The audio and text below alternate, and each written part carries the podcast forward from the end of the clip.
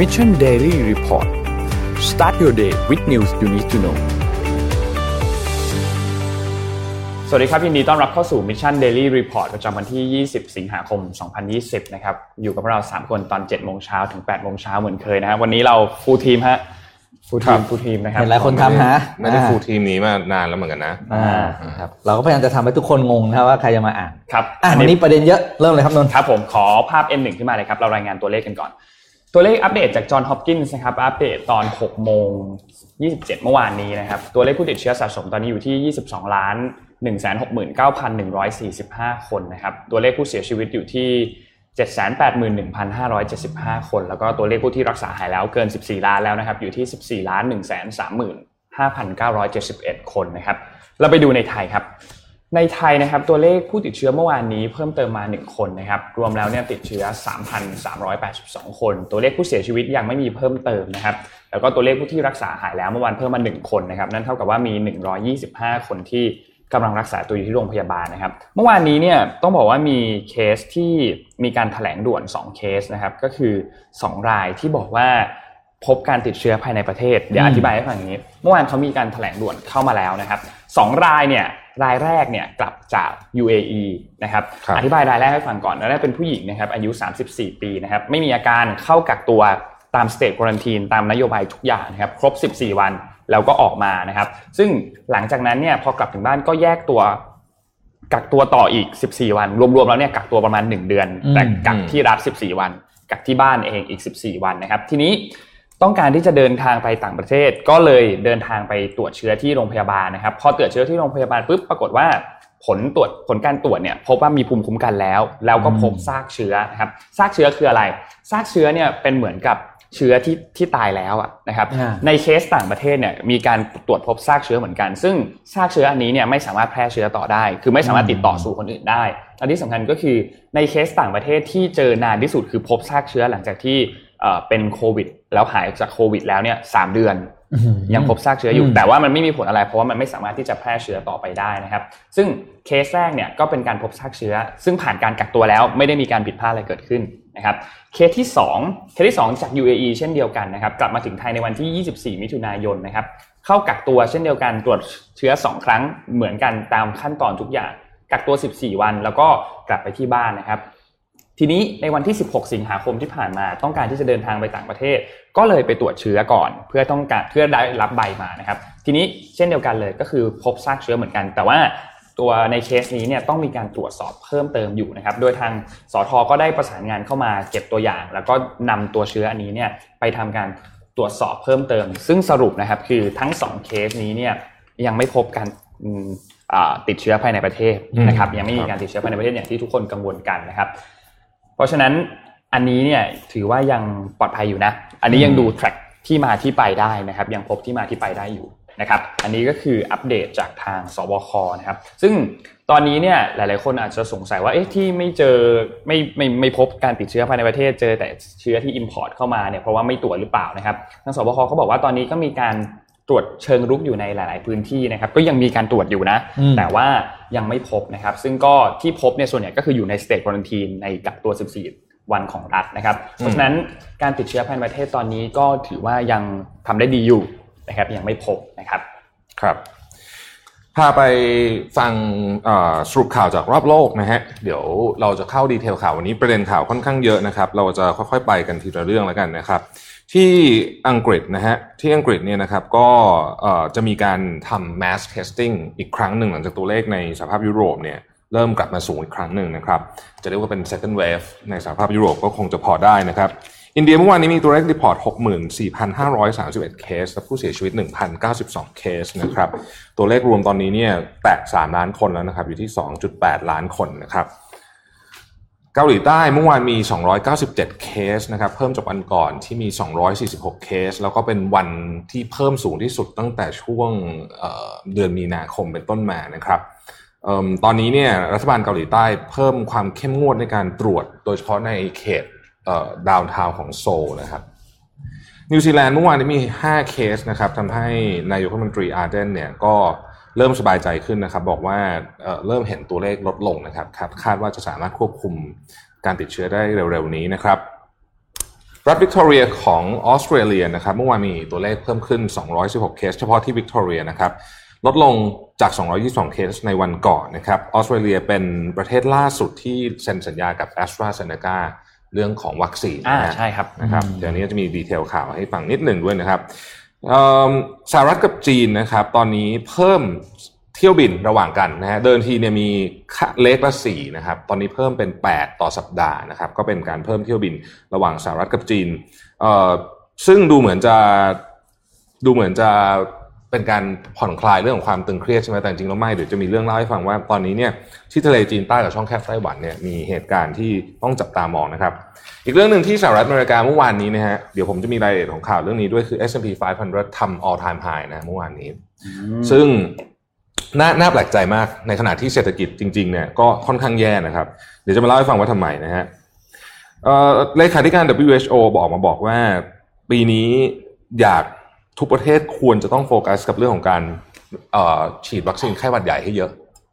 นี่เข้าฤดูอีกแล้วนะฮะวัคซีนไข้หวัดใหญ่อ่าใช่ควรไปฉีดแล้วนะอ่าคนไปฉีดใครยังไม่แล้วได้เพราะว่า เพราะว่าถ้าเกิดว่าเป็นเขายังไม่รู้ว่าไข้หวัดใหญ่ถ้าระบาดพร้อมกับไอ้โควิด -19 เนี่ยมันจะเกิดอะไรขึ้นครับยังไม่มียังไม่มีข้อมูลนะครับไอร์แลนด์เป็นอีกหนึ่งประเทศในสหภาพยุโรปที่กลับมาใช้มาตรการเข้มงวดมากๆ ตอนนี้ห้ามไปบ้านพักคนชรานะครับ แล้วก็เอิ่มห้ามคนที่มีเอ่อผู้สูงอายุเนี่ยไปเจอกับคนที่ที่ครอบครัวที่เด็กอะ นะฮะอืมอ่าก็มีการ limit เพราะว่าที่ไอร์แลนด์ตัวเลขเพิ่มขึ้นเหมือนกันนะครับเอ่อตอนนี้ตัวเลขราคาของวัคซีนนะครับที่จีนนะฮะของซีโนฟาร์มซึ่งเป็นหนึ่งในแคนดิเดตที่น่าจะได้เร็วที่สุดนี้นะครับออกมาแล้วฮะอยู่ที่ 144 เหรียญนะครับหรือประมาณสัก 5,000 บาทได้นะฮะอืมสำหรับ 2ช็อตนะครับ เมื่อวานนี้ข่าวจากนิกกี้เอเชียนรีวิวรายงานว่าคณะรัฐมนตรีของไทยเนี่ยได้อนุมัติเงินกู้นะครับจำนวน 214,000 ล้านบาทนะฮะเพื่อที่จะ cover กับรายได้ของรัฐที่หายไปจากเรื่องของโควิด -19 นะครับรองนายกมนตรีของเวียดนามนะครับบอกว่าโควิด -19 จะอยู่ไปอีกนานอย่างน้อยเนี่ยต้องใช้เวลาอีกเป็นปี กว่าจะเริ่มมีวัคซีนที่น่าจะใช้ได้ เพราะฉะนั้นก็ต้องมีมาตรการที่ คอยระมัดระวังเรื่องนี้ต่อไปนะครับ Straight Time นะฮะซึ่งเป็นเอ่อสำสสสำนักพิมพ์ใหญ่ของสิงคโปร์นะ Straight Time เนี่ยเมื่อวานนี้ประกาศลดเอ่อคนนะครับ140 คนนะฮะจากเรื่องของโควิด -19 แม้แม้ Straight Time จะบอกว่าคน sub- subscribe จะเยอะขึ้นก็ตาม แต่ว่ารายได้โดยรวมเนี่ยลดลงนะฮะเลขาธิการ WHO บอกว่าการเริ่มเห็นสัญญาณของการ แย่งวัคซีนกันนะครับ ซึ่งอันนี้เป็นสิ่งที่ไม่ดีเลยนะครับดรเกรเบรสุดก็ออกมาบอกว่าเอ่อเรื่องนี้เป็นเรื่องของโลกไม่ใช่เรื่องของประเทศใดประเทศหนึ่งนะครับ ที่ฝรั่งเศสฮะเอ่อแชมเปญนะฮะแชมเปญเนี่ยเหมือนอย่างที่ทุกท่านทราบแชมเปญนี่จะถ้าแชมเปญคือไวน์อัดแก๊สใช่ไหมแต่ว่าจะเรียกแชมเปญได้ต้องถูกผลิตจากแคว้นแชมเปญของฝรั่งเศสเท่านั้นนะผลิตที่อื่นเรียกว่า sparkling wine เนี่ยปีนี้เนี่ยนะครับก็มีการ ประชุมกันแล้วว่าเอ่อในในวินาทีสุดท้ายเนี่ยจะลดกำลังการผลิตแชมเปญลงอืมนะฮะเพราะว่าเอ่อมันไปส่งผลต่อราคาขายด้วยครัก็บคือกำถ้าถ้าจำนวนเยอะราคามันก็จะลงถูกไหมฮะก็จะลดกำลังการผลิตลงเพราะว่าแม้แต่แชมเปญเองก็กระทบจากโควิด -19 เหมือนกันนะครับเอิ่มอีกหนึ่งประเทศที่เริ่มสนใจวัคซีนของ ของรัสเซียอย่างจริงจังคืออินเดียฮะมีการพูดคุยกันที่กรุงมอสโกเมื่อวานนี้นะครับระหว่างสถานเจ้าหน้าที่จากสถานทูตอินเดีย และเจ้าหน้าที่สาธารณสุขของรัฐบาลรัสเซียนะครับอินโดนีเซียเมื่อวานนี้มีเคส 1,673 เคสนะครับลดลงเล็กน้อยจากวันก่อน ตัวเลขรวมตอนนี้อยู่ที่ 143,000 เคสนะครับฟิลิปปินส์ยังน่าเป็นห่วงมากๆ เมื่อวานนี้มีเคสใหม่ 4,836 เคส เพิ่มขึ้นจากวันก่อนที่มี 3,314 เคสนะครับ แล้วก็ประธานาธิบดีดูเตอร์เต้ตัดสินใจที่จะนี่นี่ตัวเลขเพิ่มนะฮะแต่ว่าคลายล็อกดาวน์แล้ว เพราะว่ารู้สึกว่าไม่ไหวเหมือนกันครับนะฮะคลายเศรษฐกิจล็อกดาวน์แล้วเหรอคลายล็อกดาวน์แล้วด้วยนะครับอืมก็ต้องจับตามองมากขึ้นนะฮะอันนี้เป็นสรุปข่าวสั้น ๆ โดยเอ่อสังเขปนะครับตอนพาไปที่ข่าวในประเทศไทยก่อนดีไหมฮะก่อนที่เราจะไปต่างประเทศเพราะว่าวันนี้ข่าวต่างประเทศเยอะมาก ครับ เราเอาข่าวในประเทศไทยก่อนละกัน เมื่อวานนี้หลาย ๆ คนน่าจะเห็นภาพตอนเย็นแล้วที่กระทรวงศึกษาธิการนะครับ นนท์ขอภาพ N N5 N6 N7 นะครับ เดี๋ยวเราเปิดเรียนกันได้เลยนะครับ เมื่อวานนี้มีกลุ่มที่เรียกตัวเองว่ากลุ่มเขาเขาเรียกตัวเองว่ากลุ่มนักเรียนเร็วนะอืมนักเรียนเร็วนะครับอืมก็คือไปที่บริเวณหน้ากระทรวงศึกษาธิการนะครับ รวมตัวกันประมาณ ตัวเลขเนี่ยนนไม่แน่ใจประมาณ4ถึง600 คนนะครับอยู่ที่ประมาณนี้นะครับก็คล้ายๆเดิมครับมีการผูกโบสีขาวอืมชูกระดาษนะครับแล้วก็มีการชู 3 นิ้วนะครับซึ่งเมื่อวานนี้เนี่ยก็มีการเข้าพบเอ่อคุณนัทพลทิพย์สุวรรณนะครับ ซึ่งเป็นรัฐมนตรีกระทรวงศึกษาธิการนะครับ แล้วก็มานั่งพูดคุยด้วยนะเมื่อกี้ภาพขอย้อนไปภาพหนึ่งครับอ่าก็มีมาการมีการมานั่งนั่งพูดคุยอยู่เป็นเป็นชั่วโมงเหมือนกันนะครับ แล้วก็มี action อะไรหลาย ๆ อย่าง ที่ต้องบอกว่าเมื่อคือเมื่อวานนี้เนี่ย เด็กๆก็มีข้อเรียกร้องหลายอันเหมือนกันมีเรื่องของการปฏิรูปการศึกษา มีเรื่องของทรงผมนะครับแล้วก็เรื่องของการแต่งกายที่บอกว่าโอเคไม่ไม่ไม่ต้องแต่งกายชุดนักเรียนได้ไหมลองหาทางออกแบบอื่นนะครับ ซึ่งจริงๆ movement อันนี้เนี่ยต้องบอกว่าเราก็เราเห็นเมื่อวันอังคารแล้วอันหนึ่งอืมเมื่อวันจันทร์แล้วอันหนึ่งที่มีการเอ่อชูสามนิ้วตอนครบธงชาติมีการผูกโบสีขาวตั้งแต่ช่วงวันนั้นใช่ไหมครับแล้วก็อันนี้ก็เป็นอีก movement หนึ่งที่รวดเร็วนะ ก็ไปกันเร็วเหมือนกันประมาณ4ี่ห้าโมงพอเลิกเรียนแล้วก็ไปกันนะครับ แล้วก็รู้สึกว่าจะมีแอปพลิเคชันด้วยนะครับ ที่เอ่อทางนักเรียนเนี่ยใช้คุยกันนะครับ ก็คือบอกข้อมูลหมดเลยว่าอะจะเดินทางไปที่กระทรวงศึกษาธิการรถเมล์สายไหน ข้อมูลต้องเดินทางยังไงต่อวินตรงไหนอะไรเงี้ยนะครับ มีข้อมูลทุกอย่างค่อนข้างแน่นเลยนะครับ แล้วก็อันนี้ก็เป็นคือนนท์มองว่าเด็กรุ่นนี้กล้าเหมือนกันนะอ่า มีความกล้าที่จะแสดงความคิดเห็นนะครับ แล้วก็ตอนนี้ก็รอดูกันต่อไปว่ามุกเมนต์ต่อไปหลังจากนี้เนี่ยจะเป็นยังไงนะครับ เพราะว่าทางเเนี่ยองค์กรนักเรียนเลวเนี่ยนะครับเขาก็ออกมาทวีตเมื่อวานนี้นะครับ ว่ามีความเป็นไปได้ว่าอาจจะได้เจอกันอีกนะครับอาจจะมีการชุมนุมกันอีกนะครับ ที่กระทรวงศึกษาธิการ แต่เนี่ยคือภาพที่อยากให้เห็นนะ ก็คืออ่าผู้ใหญ่มานั่งคุยกับเด็กแล้วก็ฟังว่าเขาคิดอะไร อืมแล้วเด็กเขาก็ไปก็ไม่ได้มีปัญหาอะไรอะอ่าใช่แต่ก็อยากบอกน้องๆครับไปได้ดีนะ แต่ก็อย่าไปสร้างปัญหาเพิ่มเดี๋ยวกลายเป็นว่าจะถูกมองว่าเราเป็นเด็กมีปัญหา อ่าใช่นึกว่าไม่ไปแล้วก็อะนัดคุณพ่อคุณแม่มารับกลับอะไรยังไง คือจัดการตัวเองให้เรียบร้อยครับ แล้วก็ไปเถอะใช่แล้วก็ไม่ไม่อืมไม่นึกว่าการไม่ใช้ความรุนแรง แล้วก็แสดงออกเป็นเชิงสัญลักษณ์เนี่ยอืมดีกว่า แต่ที่ชอบมากคือเรื่องโบว์ขาวเนี่ยเมื่อก่อนโรงเรียนชอบบังคับโบว์ขาวใช่ไหมครับนักเรียนผู้หญิงต้องผูกโบว์ได้สามสีน้ำเงินขาวดำจำได้เลย อันนี้อืมได้ขาวสมใจเลยกาวสมใจจอืริงมอ่า ก็อะจับตามองจริงๆแล้วเรื่องนี้ก็ต้องบอกว่าสื่อใหญ่ทั่วโลกก็ๆจับตาอยู่ครับนะฮะอืมให้ความสนใจกับเรื่องนี้เพราะน่าจะเป็นเราน่าจะเป็นประเทศแรกนะครับ ที่เด็กวัยเราต้องมองน้องๆมัธยมเนอะนี่อ่ามัธยมนะครับมัธยมครับอ่ามัธยมออกไปแสดงออกเลยซึ่งโอเคเลยนะ ก็ดูแลตัวเองด้วยนะครับแล้วก็พอเอ่อต้องบอกว่าเพิ่นประเทศไทยเนี่ยใส่เครื่องแบบเวลาเวลาออกภาพออกไปเนี่ยมันจะดูแบบเห็นอ่าชัดจะดูเห็นชัดอ่ามันดูชัดนะครับ โอเค ก็เอ่อติดตามกันต่อไปเรื่องนี้นะครับอืมอย่างใกล้ชิดนะฮะขอพาไปที่ แถวๆบ้านเรานี่แหละ จริงๆต้องบอกว่ามีหลายเรื่องนะฮะผมเล่ารวบไปเลยแล้วกันนะครับ คือตอนนี้เนี่ยมีความตึงเครียดขึ้นที่ช่องแคบไต้หวันนะอธิบายอย่างนี้ก่อน ประเทศจีนกับจีนแผ่นดินใหญ่กับไต้หวันเนี่ยเอ่อระยะห่างกันทางทะเลเนี่ยนะครับ จากเอาจุดใกล้สุดนะฮะแค่ประมาณสักร้อยกว่ากิโลนั่นเองนะพี่ปิ๊กนนท์อืมใกล้มากนะครับ แล้วก็อืมตอนนี้จีนเนี่ยเสริมกองกำลังที่ต้องบอกว่าเป็นชุดเตรียมพร้อมยกพลขึ้นบก ไปบริเวณที่ใกล้เขตแดนที่ผมว่าเนี่ย แต่ยังอยู่บนแผ่นดินจีนนะฮะเออรวมถึงจรวด missile ที่มีพิพิสัยยิงไปถึงไทเปได้สบายๆขึ้นจริงไทเปก็ไม่ไกลประมาณอืม300กิโลนั่นเองนะฮะเอิ่มแล้วก็ส่งเครื่องบิน J10 J11 ผมขอรูป T4 T5 T6 เปิดรวมๆอะไรก็ได้ฮะส่งเครื่องบิน J10 J11 เนี่ยขึ้นไปบินอยู่ในดินแดนที่เป็นดินแดนขัดแย้งพิพาทระหว่างไต้หวันกับจีนนะครับอืมนะฮะ ทางฝากฝั่งของสหรัฐเองนะครับ ก็ส่งเรือนะครับ USS Mustin ซึ่งเป็นเรือที่อยู่ในฝูงกองกำลังของเรือบรรทุกเครื่องบินที่จอดอยู่ที่โรนัลไรแกนโรนัลไรแกนที่จอดอยู่ตรงแถบทะเลจีนใต้นะครับมัสตินเนี่ยเป็นหนึ่งในเรือพิฆาตที่อยู่ในฝูงนี้นะครับ ส่งมาวิ่งที่ช่องแคบไต้หวันเป็นลำที่ 7 แล้วของปีนี้นะฮะแล้วโฆษกของกองทัพสหรัฐออกมาบอกว่าเราจะเขาใช้คำนี้นะครับ fly sail and operate anywhere international law allows ก็คือจะบินจะไปขับเรือจะไปทุกทุกอย่างนะครับ เพื่ออรักษาธิปไตยของไต้หวันไว้นะครับ คือก่อนหน้านี้สักวันหนึ่งเมื่อวานนี้เนี่ยมันมีข่าวว่าล็อกฮีดมาตินซึ่งเป็นผู้ผลิตเครื่องบินของสหรัฐเนี่ยนะครับกำลังจะขายเครื่องบิน F16V ซึ่งเป็นเวอร์ชันล่าสุดของเครื่องบินตระกูล F16 เนี่ยให้กับไต้หวันอีก 66ลำนะฮะ ซึ่งแน่นอนว่าสร้างความไม่พอใจให้กับรัฐบาลจีนเป็นอย่างมาก อย่างที่เราทราบกันดีอยู่ว่าเอ่อไต้หวันกับจีนเนี่ยมีเหมือนกับอืมอืมเป็นอิชชูประเด็นเรื่องว่าตกลงแล้วจะมี one nation หรือเปล่านะครับนโยบายของจีนใช่ไหมครับ แต่ว่าไต้หวันนี่ไม่เหมือนฮ่องกงนะฮะ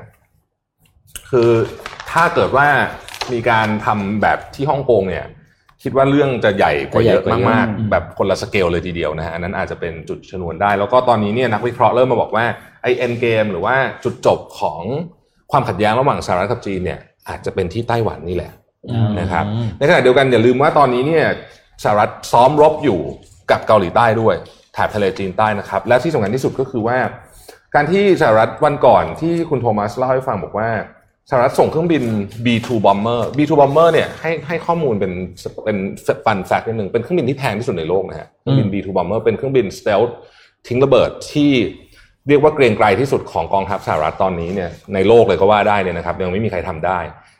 ส่งไปสามลำที่ฐานทัพดีโกกาเซีย ซึ่งเป็นเขตแดนปกครองของอังกฤษนะฮะก็ถามว่าอยู่ไกลจุดพิพาทไหมอยู่ไกลเหมือนกันแต่ว่าการที่ส่งเครื่องบินสมรรถนะสูงขนาดนี้มา ซึ่งมีพิสัยการบินเนี่ยถึงกรุงปักกิ่งเลยนะฮะก็เป็นสัญญาณเหมือนกันนะครับขณะนี้ความตึงเครียดในทะเลจีนใต้ระหว่างจีนกับสหรัฐเนี่ย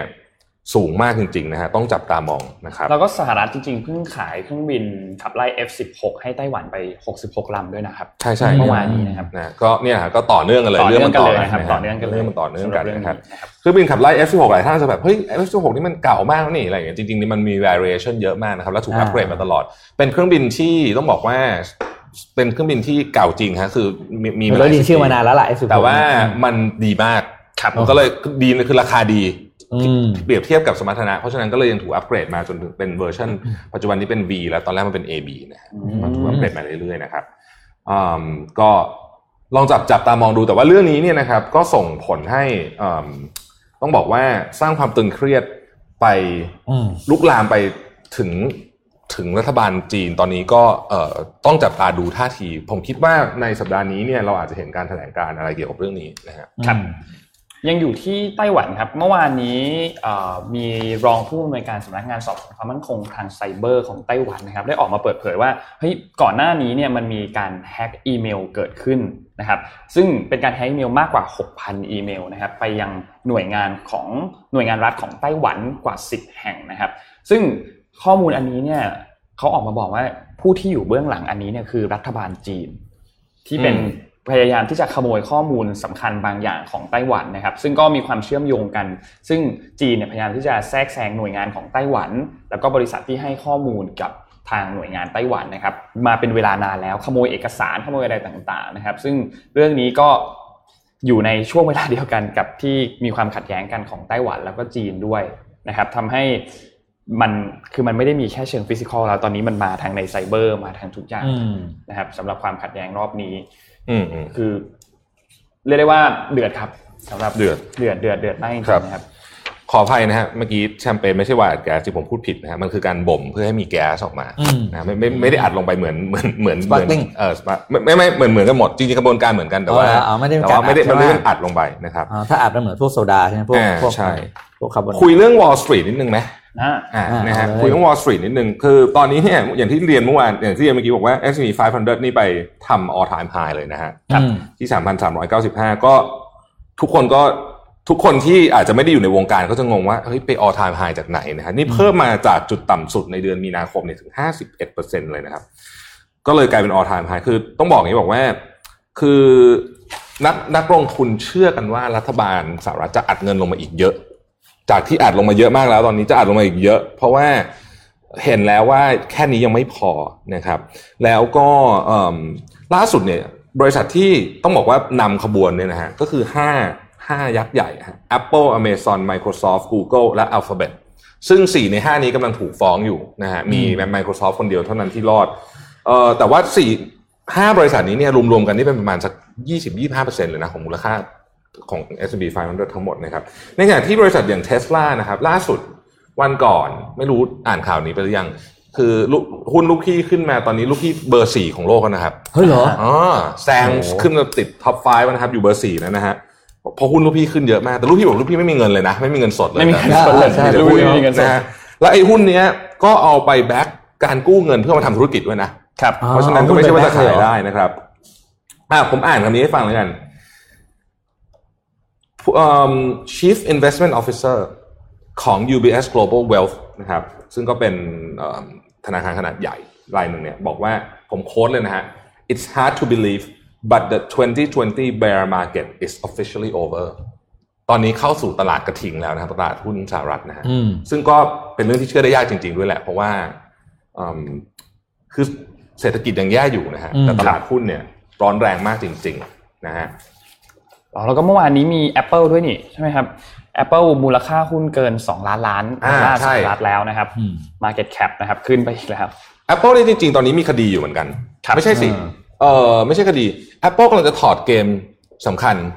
ออกจาก App Store Fortnite Fortnite เพราะว่าไม่ทำตาม policy การจ่ายเงินของ Apple ใช่คือคือคือมันมี policy ที่พี่เอ็มเล่าให้เมื่อวานที่แบบว่าจ่ายผ่านทาง Apple กับจ่าย direct เลยอืมแล้วก็ Apple ก็บอกว่าเฮ้ยแบบนี้ไม่ถูกต้องก็เลยถอดออก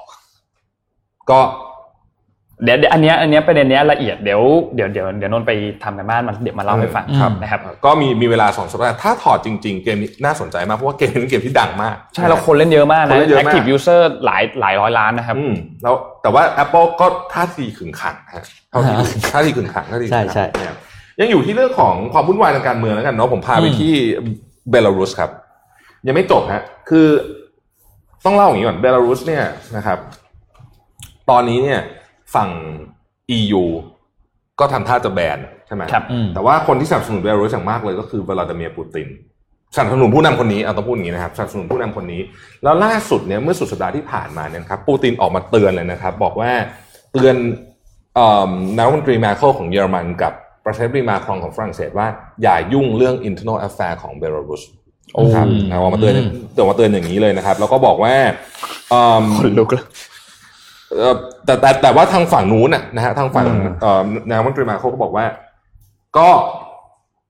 ขอให้การประท้วงเป็นไปอย่างเรียบร้อย และไม่มีความรุนแรง คือตอนนี้การประท้วงเนี่ยมันเริ่มจะขยายวงกว้างมากล่าสุดมีตัวเลขรายงานถึงขนาดที่ว่ามีคนออกมาเนี่ยนะครับประมาณ 2 0 0แสนคนแล้วนะฮะในประเทศเล็ก ๆ เองเนี่ยนะครับครับเยอะมากนะครับสำหรับสองแสนคนนะครับ แล้วก็เอ่อ คือประท้วงนี่มันลามไปถึงที่ที่เรียกว่าเป็นฐานเสียงเดิมของลูกาเชนโก ก็คือเหล่าบรรดาพวกรัฐวิสาหกิจทั้งหลายอะนะซึ่งเดิมเป็นฐานเสียงของเขานะฮะก็ประท้วงลามไปถึงตรงนั้นแล้ว วันก่อนเนี่ยลูกาเชนโกไปเยี่ยม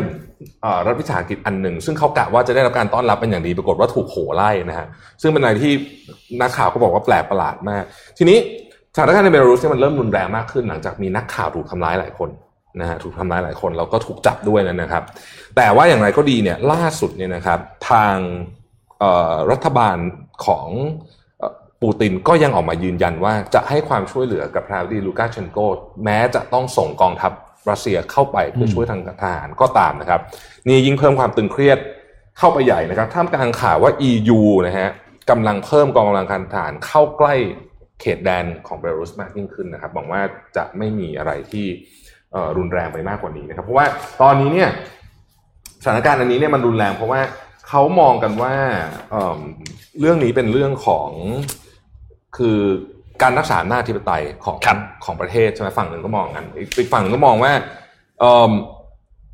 การเลือกตั้งเนี่ยมันมันมันเพี้ยนมากอะนะฮะคือถ้าเกิดไปใช่ดูในใช่รายละเอียดนี่คือแบบมันมีแบบมีเรื่องขการโมยกล่องอะไรขโมยแบบกล่องอย่างเงี้ยอะไรอย่างเงี้ย คือมันก็เลยทำให้คนก็ ค่อนข้างจะรับไม่ได้นะฮะอ่าแล้วก็ทาง EU เองก็ค่อนข้างจะซีเรียสกับประเด็นนี้อยู่แล้วอืมอืมแล้วประเทศนี้ก็ถือว่าเป็นประเทศที่เอ่อไม่ได้อยู่ในสภาพยุโรป แต่ว่าอยู่ในยุโรปอืมนะฮะก็ต้องจับตามองว่าจะเป็นยังไงต่อไปนะฮะแล้วก็เอิ่มนี่แหละ อยู่มา 24 ปีอะนะคนเนี้ยลูกาเชนโกเนี่ยนะฮะยิ่งกว่าต้นไม้ใหญ่อีกอะเออถ้าพูดถึงต้นไม้ใหญ่นี่คือแบบอะไรนะ ที่วอร์เรนบัฟเฟตต์ก็มี quote ใช่ไหมครับ วิธีเวลาที่ดีที่สุดในการปลูกต้นไม้20 ปีก่อนอืมอิตาโกริแหละอืมคล้ายกันอยู่นะฮะเออครับผมอ่าภาคที่สามอเมริกาเรื่องนะครับไปดูข่าวเศรษฐกิจกันบ้างนะครับวันนี้ข้อมูลเศรษฐกิจเพียบเลยนะครับท่านผู้ชมครับทุกครั้งที่เราเราคุยเรื่องโควิดนะก็จะมีretailer ที่ปิดไป bankruptcy ไปวุ่นวายหมดใช่ไหมใช่แต่ในทุกวิกฤตนะครับมันจะมีคนที่ได้ประโยชน์เสมอครับอืมและนี่คือคนหนึ่งครับคือ Target นะครับ Target เนี่ยขอภาพ P1 นะครับ Target ก็คือห้างค้าปลีกรายใหญ่ อันหนึงเลยหลักของสหรัฐอเมริกานะครับ ออกมาประกาศผลประกอบการ Q2 นะครับ ก็คือช่วงเดือน 4 5 6 ที่ผ่านมานะครับทางขวาไม่ใช่ขอบนะครับนนท์นั่นคือตัวเลขกำไรของ Target ใน Q2 เพิ่มขึ้น 80%โอ้โหโอ้เก่งอะเพราะว่าอะไรครับ เพราะมีเหตุผลคือเขาปรับตัวเขาเป็นรายแรกนะครับ ที่ทำเรื่องออนไลน์ curb ออนไลน์แล้วก็ทำ curbside pickup อืมก็คือให้คนสั่งออนไลน์แล้วก็ขับรถบนขับรรถถมาไปรับกลับรับบ้านนะครับครับอ่าช่วง โควิดที่ผ่านมาช่วง Q2 เนี่ยนะครับยอดขายของ Target เนี่ยเพิ่มขึ้นชนิดที่เรียกว่าคนอื่นได้ตลับตามองประเด็นก็คือเพราะคนอื่นมัน bankruptcy กันหมดอืมอ่าแล้ว Target เนี่ยเขามีแบรนด์หลาย ๆ อย่างที่เป็น House Brand นะครับไม่ว่าจะเป็นแบรนด์เสื้อผ้าที่ที่ชื่อเอ่อ Cat and Jack นะครับหรือว่ามีเรื่องของ House Brand ที่เป็น private label หรืออ่าตัว House Brand ที่เป็นสินค้าโทษทีสินค้า ของใช้ประจำบ้านนะครับ ชื่อครับ Good and Gather นะครับ พวกเนี้ยทำยอดขายพันล้านเหนือสหรัฐนะครับ เฉพาะคิวเดียวนะครับอืมคือคนอื่นมันไปหมดอะคือคือกวาดอย่างเดียวเยอะมาก แล้วก็สิ่งที่สำคัญก็คือยอดขายที่มาจากออนไลน์เนี่ยนะครับหนึ่งจุดเจ็ดพันล้านเหรียญในช่วงสามเดือนนะครับอืมมันแปลว่าช่วงที่คนอื่นล้มหายตายจากไปเนี่ย พี่แกกวาดอยู่คนเดียวอืมสิ่งหนึ่งที่สำคัญที่สุดที่ CEO ของ Target คือ Brian Cornell ออกมาเปิดเผยคือบอกว่า สิ่งที่ Target ทำได้ดีที่สุดเลยในช่วง 3 เดือนนั้นเนี่ย Target ได้ new user จากออนไลน์ถึง 10 ล้านคนอืมคนอาจจะเบื่อช้อปปิ้งที่อเมซอนมั้งผมว่าเออครับเออแต่ว่าแต่ว่าแต่ว่า Target Target อืมเนี่ยนะครับเอ่อเพื่อเพื่อให้ทุกท่านอืมที่ถ้าคือถ้าเกิดคนที่ไปอยู่อเมริกาจะนึกออกเลยอืมว่ามันยังไงแต่ว่า คือ Target เนี่ย มันมันไม่เหมือนกับพวกวอลมาร์ทอ่าอ่าไม่นะเหมือฮะนจะอันอันดับแรกไซส์จะเล็กกว่านิดหนึ่งครับนะครับ แต่ว่าของเนี่ยเขาจะตั้งใจจัดเรียง ใช่แล้วแล้วก็ Target ของสวยอ่าแล้วมีเป็นห้างที่มี house brand ที่เน้นเน้นเรื่องการดีไซน์ใช่อะสมมติว่าคุณจะซื้อโคมไฟสักอันหนึ่งอะเออไปที่วอลมาร์ทมันก็จะมีแต่แบบเอออะไรไม่รู้อะแบบนั้นเออแต่ที่นี่จะดีกว่าอ่านะฮะก็ก็เลยทำให้ Target มีของที่แตกต่างแต่แล้วแต่แต่แพงกว่านะอ่าแล้วเขาก็จะมีพวก collabs เยอะอ่าใช่ใช่เอใช่อฮาเดนจะเป็นแบรนด์ collab เยอะอืมอันนี้ก็เอาคนรุ่นมาออกแบบของใช้บ้าง อันนี้เสื้อผ้าบ้างเนี่ยเนี่ยเลยเป็นผลที่ทำให้คนเนี่ย หันมาแบบเป็น big fan ของ Target เลยนะครับ นี่ก็เป็นข่าวที่ต้องบอกว่า เนี่ยเห็นไหมทุกวิกฤตจะมีคนได้ใช่ได้โอกาสนี้ไปเสมอพูดง่ายๆว่าวันเดือนไหนที่มีเงินเหลือเยอะหน่อยก็ไปเสร็จช็อป Target Target ได้อ่านะฮะนะครับถ้าอ่าตังค์เหลือก็ต้องไปวอลมาร์ทอะไรแบบนี้เป็นต้นนะฮะอืมอืมนะอยู่ที่ retail ขอพาไปที่อังกฤษนิดนึงนะครับอ่ามาร์คแอนด์สเปนเซอร์อันนี้อันนี้ไปกับสายคนอื่นนะครับ เมื่อวานนี้มาร์คแอนด์สเปนเซอร์ออกมาประกาศลดคนอีก 7,000 คน เป็นการลดคนเยอะที่สุดในรอบ 136 ปีนะครับของประวัติ ของบริษัทนะฮะMarks and Spencer เนี่ยซึ่งเอ่อบริษัทแม่เนี่ยเป็นเจ้าของ Boots ด้วยนะครับอืมนะฮะเป็นเจ้าของ Boots ด้วย ก็บอกว่ายอดขายเนี่ยลดลงไปอย่างมโหฬารเลยทีเดียวโดยเฉพาะยอดขายพวกเสื้อผ้านะฮะเอ่อใน store เนี่ยลดลงไป 48%นะครับแล้วก็ออนไลน์เนี่ยเพิ่มขึ้นมาก็จริง แต่ว่าไม่สามารถ cover ยอดขายจากใน store ได้เพราะว่า Target ยังคงพึ่งพา store อยู่นะครับขณะนี้ store กลับมาเปิดบ้างแล้ว แต่ว่าเขามองธุรคือ CEO เนี่ยเขาก็บอกว่าเขามองธุรกิจในอนาคตเนี่ยว่ามันใช้คนน้อยลงนะครับ ดังนั้นจึงมีความจำเป็นที่จะต้องลดคนนะฮะหุ้นก็หล่นลงไปประมาณ5%นะครับเมื่อวานนี้ก็ต้องคือคือคือร้านที่พึ่งพาหน้าร้านอะ ก็จะเหนื่อยนิดนึงจริงอืมอืมๆนะฮะก็จะเหนื่อยนิดนึงก็ต้องลองดูกันต่อไปว่า เราจะ เอ่อเห็น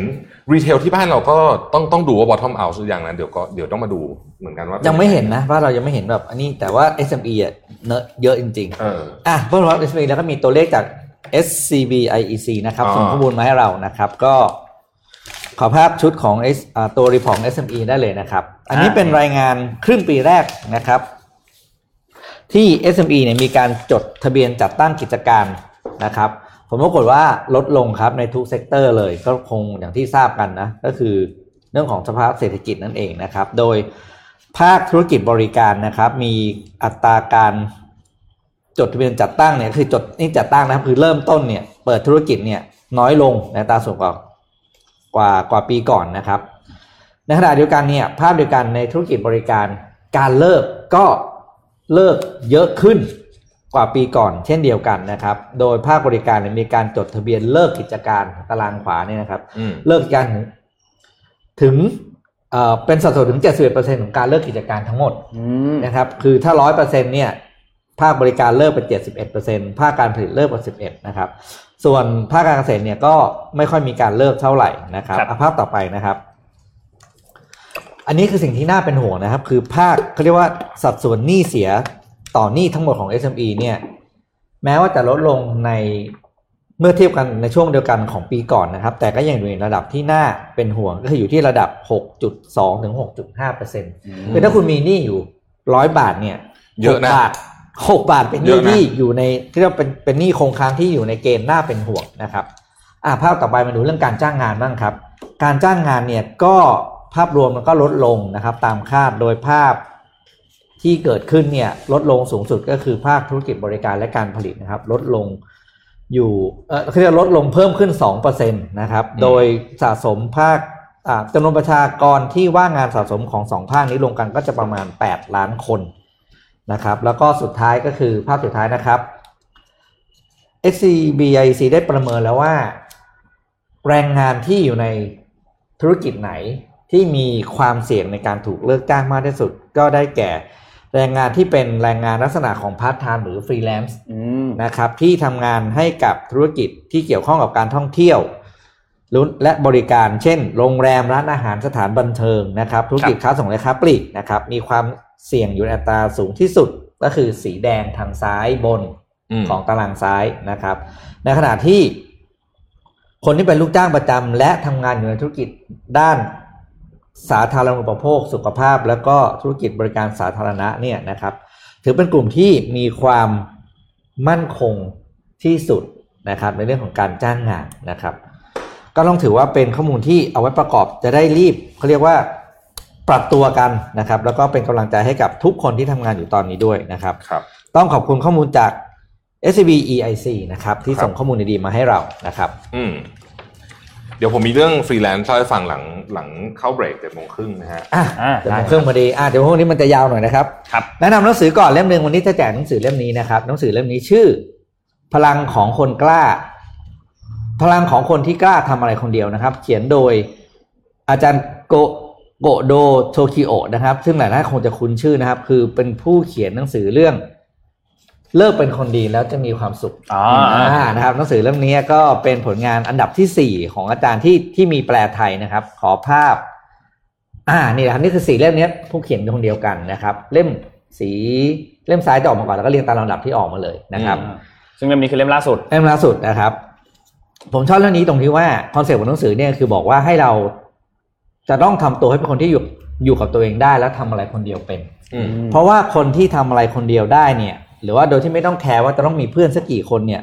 จะทำให้เราเนี่ยสามารถค้นพบเจอสิ่งที่เป็นตัวเองได้ง่ายกว่า เพราะเราไม่ต้องกลัวหรือกังวลว่าทำอะไรแล้วเพื่อนจะไม่ชอบครับอืมนะรวมถึงเรื่องของ พอเรารู้ตัวเราเองได้เนี่ยว่าเราเป็นคนแบบไหนชอบอะไรมีความสุขกับการทำอะไรปุ๊บเนี่ย เราจะเหลือเพื่อนที่สำคัญกับชีวิตของเราจริง ๆ เท่านั้นอืมคือเพื่อนเขาเรียกว่าเพื่อนเลียราดเดี๋ยวจะหาค่อย ๆ หายหายไปไปซึ่งเขาบอกแล้วไม่เป็นไรนะกับการที่เราจะมีเพื่อนน้อย แต่ขอให้มีเพื่อนที่ดี แล้วเราจะทำให้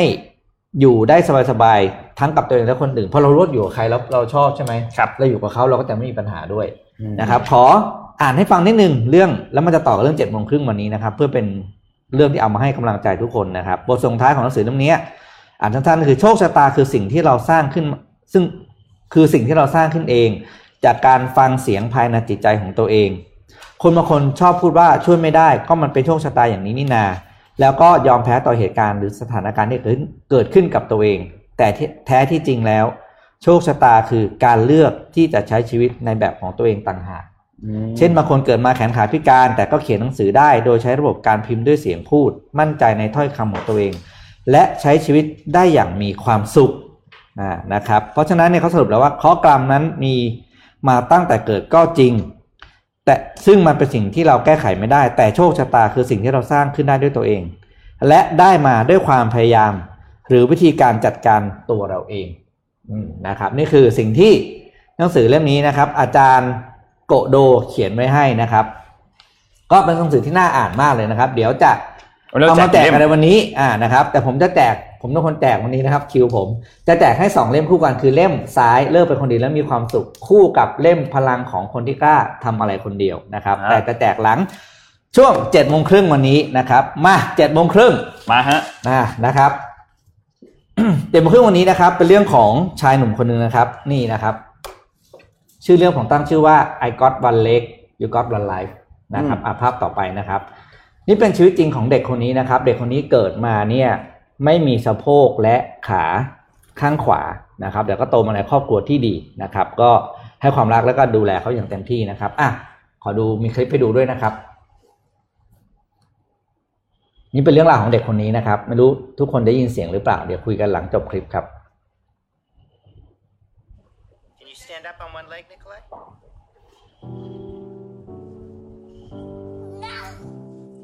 Oops, oops. Hop, hop. Nikolai. Hop, hop off your foot.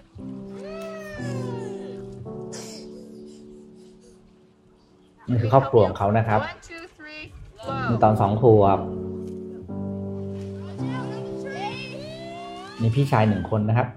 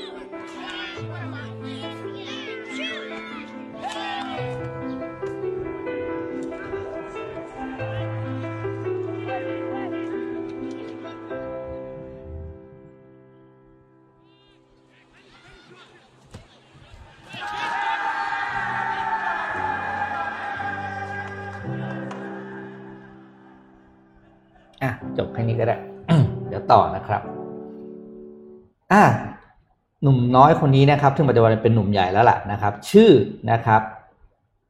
นิโก้คาบราเบียนะครับ เคยไปออกรายการกับเอเลนมาด้วยนะครับอืมเขาพูดในรายการที่เอเลนว่า my disability doesn't define who I am นะครับ ก็คือความ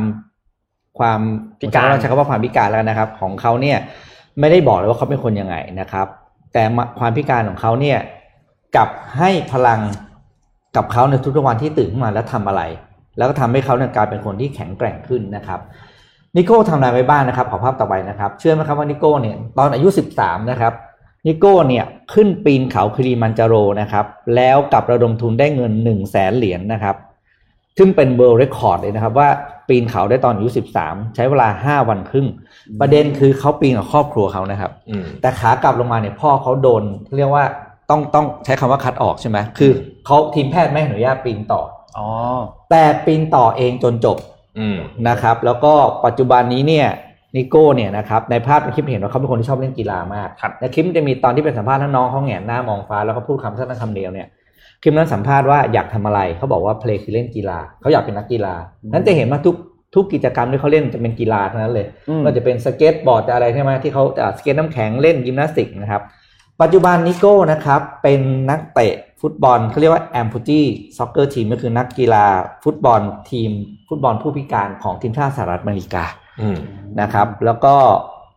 สิ่งที่นิโก้บอกว่าภาพต่อไปนะครับ สิ่งที่นิโก้พาเข้ามาถึงวันนี้คือทัศนคติที่เขามีต่อชีวิตเขาเองนะครับ แล้วก็สิ่งที่เขาบอกเลยเขาอยากเป็นนักกีฬาเพราะฉะนั้นเขาเล่นกีฬาทุกอย่างอืมนะครับคือคือเรียกว่าเอาหมดเลยอะนะครับ แล้วก็เขาก็ไม่ยอมแพ้แล้วเขาจริงๆเขาชอบตื่นเขาบอกเขาอยากเป็นนักฟุตบอลนั่น แหละสุดคือเขาก็ทำได้อย่างที่เห็นที่เขาเป็นนักกีฬาทีมชาตินะครับ สิ่งที่ทิโก้พูดในรายการของเอเลนนะครับ คือประโยคสุดท้ายนี่ครับเขาบอก I I got one leg you got one life นะครับ ผมมีขาเดียว แต่พวกคุณทุกคนมีชีวิตเดียวนะครับ เขาจะไม่ยอมให้สิ่งที่โลกหยิบยื่นให้เข้ามาเนี่ย มาตัดสินว่าเขาควรจะเป็นอย่างไรกับโชคชะตาของเขาเองนะครับ ใครที่กำลังรู้สึกว่า ตัวเองไม่มีนู่นขาดนั่นขาดนี่ไม่มีอะไรนะครับ ตัวไหนที่รู้สึกว่า อยากยอมแพ้ให้กลับมาคิดถึงเรื่องราวของนิโก้คาบาคาราเบรียคนนี้นะครับ แล้วเราจะมีพลังใจและเห็นว่าคนที่ไม่มีก็สามารถกำหนดโชคชะตาของตัวเองได้นะครับ อืมอะฝากไว้ให้ตั้งแต่เจ็ดโมงครึ่งวันนี้โอ้ครับเป็นเรื่องที่ต้องบอกว่าให้พลังงานนะอ่ากินใจเนอะคือบางทีเราก็รู้สึก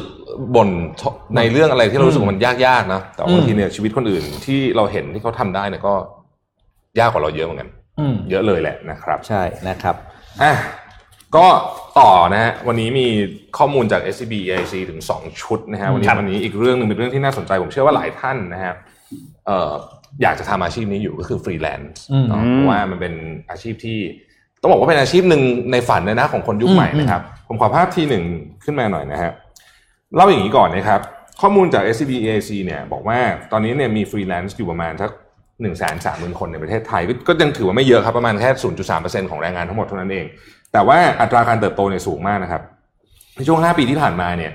กลุ่มฟรีแลนซ์เนี่ยเติบโตถึง 29.9%ต่อปีนะในในขณะที่แรงงานโดยรวมเนี่ยลดลงนะครับ 0.2%ต่อปีนะครับข้อมูลจาก Fastwork นะฮะบอกว่าฟรีแลนซ์เนี่ยหมวดที่ได้รับความนิยมสูงที่สุดนะครับ อันดับที่หนึ่งนะฮะแน่นอนผมว่าทุกท่านเดาออกแน่นอนนะฮะออกแบบกราฟิก นำโด่งมากเกือบครึ่งหนึ่งอะฮะอืมของงานฟรีแลนซ์ทั้งหมดเนี่ยเป็นตระกูลกราฟิกนะครับ ตามมาด้วยเรียนและแปลภาษาอันดับที่สองนะครับขอภาพถัดไปทีสองเลยฮะอืมอ่านะครับ เรียนและแปลภาษานะครับ อันดับที่ 3 ถ่ายภาพและวิดีโอนะครับอืมอันดับทีสี่ 4 การตลาดและโฆษณา อันดับที่ 5 ออกแบบเว็บไซต์และเขียนโปรแกรม อันดับที่ 6 ที่ปรึกษาและแนะนำนะครับ อันดับที่ 7 คือการจัดการร้านค้าออนไลน์นะครับอ่านะฮะนี่เป็นเป็นเอ่อข้อมูลจาก Fast Work นะครับเอิ่มทีนี้ช่วงโควิดอ่า ฟรีแลนซ์เพิ่มเยอะนะเพราะว่าหลายคนก็มีอาจจะถูกลด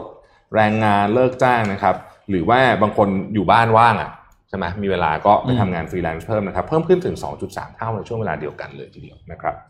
แล้วก็สิ่งที่น่าสนใจเกี่ยวกับฟรีแลนซ์คืออย่างนี้ฮะราคา